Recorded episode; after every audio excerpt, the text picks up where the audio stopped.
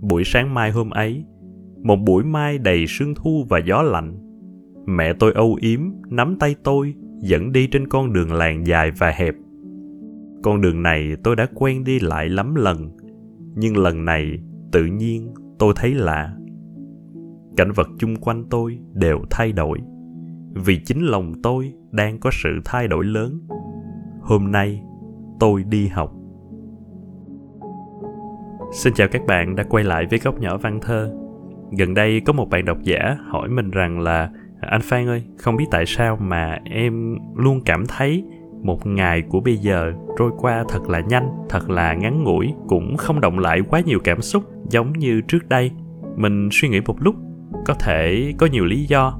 Khi chúng ta 10 tuổi chẳng hạn, một năm trôi qua là một phần mười của cuộc đời còn bây giờ khi ở tuổi 30, 40 thì một năm cũng chỉ là một phần 30, một phần 40 của cuộc đời. Con người chúng ta có xu hướng nhìn theo cấp số nhân như vậy và do đó cùng một khoảng thời gian tuyệt đối thì một cách tương đối nó lại trở nên khá là ngắn ngủi không có gì đặc biệt không có gì đáng kể nhưng mình nghĩ một lý do khác đó là bởi vì chúng ta ngày càng ít đi cái cảm giác lần đầu à, nếu mà chúng ta nhớ lại thì thật là khó đúng không? Để mà ở tuổi trưởng thành chúng ta sẽ có những cái lần đầu à, lần đầu đi học lần đầu biết yêu à, lần đầu xem một bộ phim lần đầu nghe một bài hát nước ngoài. Tất cả những cái lần đầu đó nghe thì nó cũng rất là nhỏ nhoi thôi nhưng mà nó tạo nên những cái hương vị của cuộc sống mà bây giờ thật là khó để có thể tái hiện lại. Nói đến đây thì mình chợt nhớ đến một truyện ngắn của nhà văn thanh tịnh mà có lẽ là khi mình nhắc đến, tất cả chúng ta sẽ nhớ lại và sẽ cùng cảm nhận cái lần đầu đó. Đó là lần đầu tiên chúng ta đi học. Lần đầu tiên chúng ta đọc những cái dòng văn và chúng ta hồi tưởng lại một buổi sáng mùa thu hôm ấy. Mình nghĩ đó cũng là một cách có thể là chúng ta không thể tìm lại cái lần đầu đó bằng thực tế, nhưng những bài văn, những bài thơ, văn học là nơi để chúng ta có thể hồi tưởng và có thể đem về cho chúng ta một khoảnh khắc ngắn ngủi nào đó, nhớ về những lần đầu của mình. Xin mời các bạn đến với truyện ngắn tôi đi học của nhà văn thanh tịnh.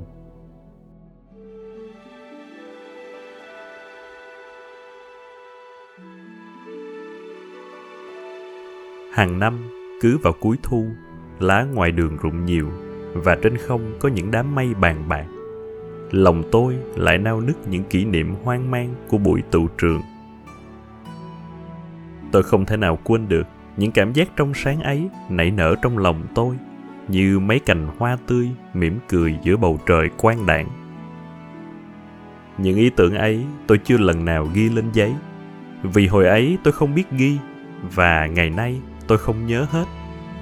Nhưng mỗi lần thấy mấy em nhỏ ruột rè núp dưới nón mẹ lần đầu tiên đến trường. Lòng tôi lại tưng bừng rộn rã. Buổi sáng mai hôm ấy, một buổi mai đầy sương thu và gió lạnh, mẹ tôi âu yếm nắm tay tôi, dẫn đi trên con đường làng dài và hẹp. Con đường này tôi đã quen đi lại lắm lần, nhưng lần này tự nhiên tôi thấy lạ. Cảnh vật chung quanh tôi đều thay đổi, vì chính lòng tôi đang có sự thay đổi lớn. Hôm nay, tôi đi học. Tôi không lội qua sông, thả diều như thằng quý và không ra đồng nô hò như thằng sơn nữa. Trong chiếc áo vải dù đen dài, tôi cảm thấy mình trang trọng và đứng đắn. Dọc đường, tôi thấy mấy cậu nhỏ trạc bằng tôi, áo quần tươm tất, nhí nhảnh gọi tên nhau, hay trao sách vở cho nhau xem mà tôi thèm hai quyển vở mới đang ở trên tay tôi đã bắt đầu thấy nặng. Tôi bậm tay ghi thật chặt, nhưng một quyển vở cũng chì ra và trên đầu chuối xuống đất. Tôi xốc lên và nắm lại cẩn thận. Mấy cậu đi trước o sách vở thiệt nhiều, lại kèm cả bút thước nữa, nhưng mấy cậu không để lộ vẻ khó khăn gì hết. Tôi muốn thử sức mình nên nhìn mẹ tôi. Mẹ đưa bút thước cho con cầm mẹ tôi cúi đầu nhìn tôi với cặp mắt thật âu yếm. Thôi, để mẹ nắm cũng được. Tôi có ngay cái ý kiến vừa non nớt vừa ngây thơ này. Chắc chỉ người thạo mới cầm nổi bút thước. Ý nghĩ thoáng qua trong trí tôi nhẹ nhàng như một làn mây lướt ngang trên ngọn núi. Trước sân trường làng mỹ lý, đầy đặc cả người. Người nào áo quần cũng sạch sẽ, gương mặt cũng vui tươi và sáng sủa trước đó mấy hôm, lúc đi ngang làng hòa an, bảy chim quyên với thằng minh, tôi có ghé trường một lần. Lần ấy, trường đối với tôi là một nơi xa lạ. Tôi đi chung quanh các lớp để nhìn qua cửa kính, mấy bản đồ treo trên tường. Tôi không có cảm tưởng gì khác là nhà trường cao ráo sạch sẽ hơn các nhà trong làng. Nhưng lần này lại khác. Trước mặt tôi trường mỹ lý vừa xinh xắn, vừa oai nghiêm như cái đình hòa áp. Sân nó rộng, mình nó cao hơn những buổi trưa hè đầy vắng lặng. Lòng tôi đâm ra lo sợ vẩn vơ. Cũng như tôi, mấy cậu học trò mới bỡ ngỡ đứng nép bên người thân, chỉ dám nhìn một nửa hay dám đi từng bước nhẹ.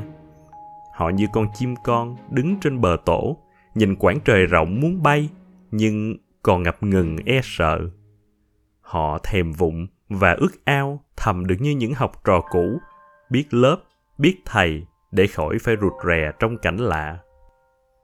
Sau một hồi trống thúc vang dội cả lòng tôi, mấy người học trò cũ đến sắp hàng dưới hiên rồi đi vào lớp.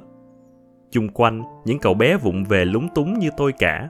Các cậu không đi, các cậu chỉ theo sức mạnh kéo dìu các cậu tới trước nói các cậu không đứng lại càng đúng hơn nữa vì hai chân các cậu cứ dần dàng mãi hết co lên một chân các cậu lại duỗi mạnh như đá một quả banh tưởng tượng chính lúc này toàn thân các cậu cũng đang run run theo nhịp bước rộn ràng trong các lớp ông đốc trưởng mỹ lý cho gọi mấy cậu học trò mới đứng lên trước lớp 3.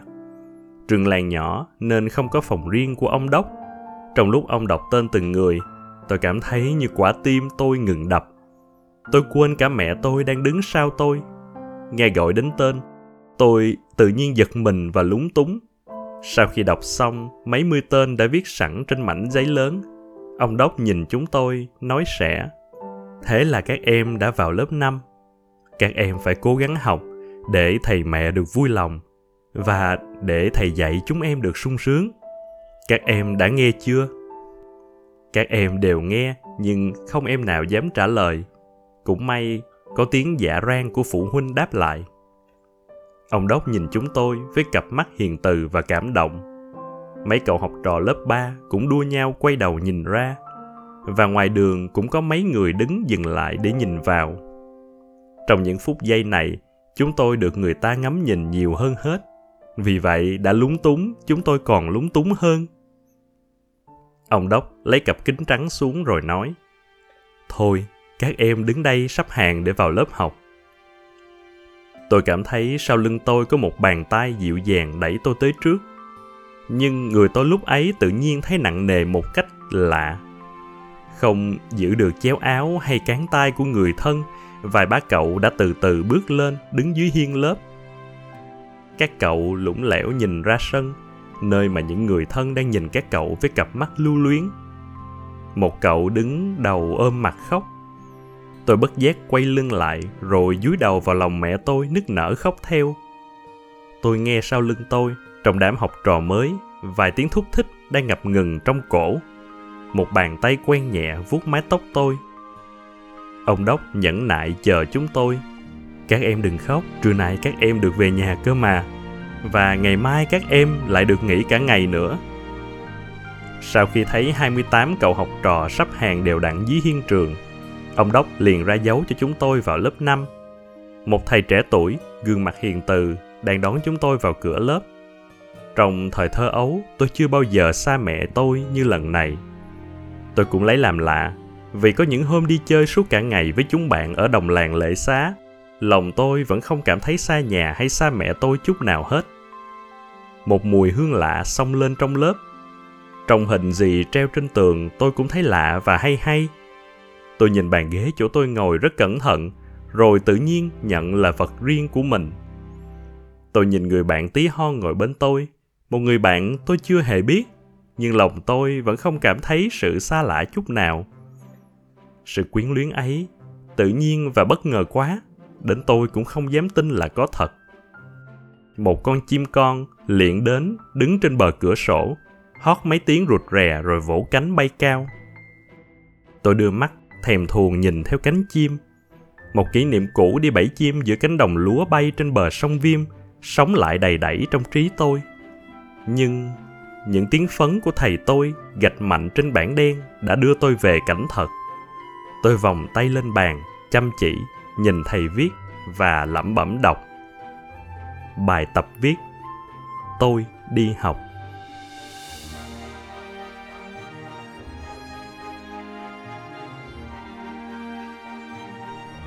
Cảm ơn các bạn đã lắng nghe truyện ngắn của ngày hôm nay và hy vọng rằng nhờ đó các bạn có thể hồi tưởng lại một khoảng thời gian đẹp đẽ trong quá khứ.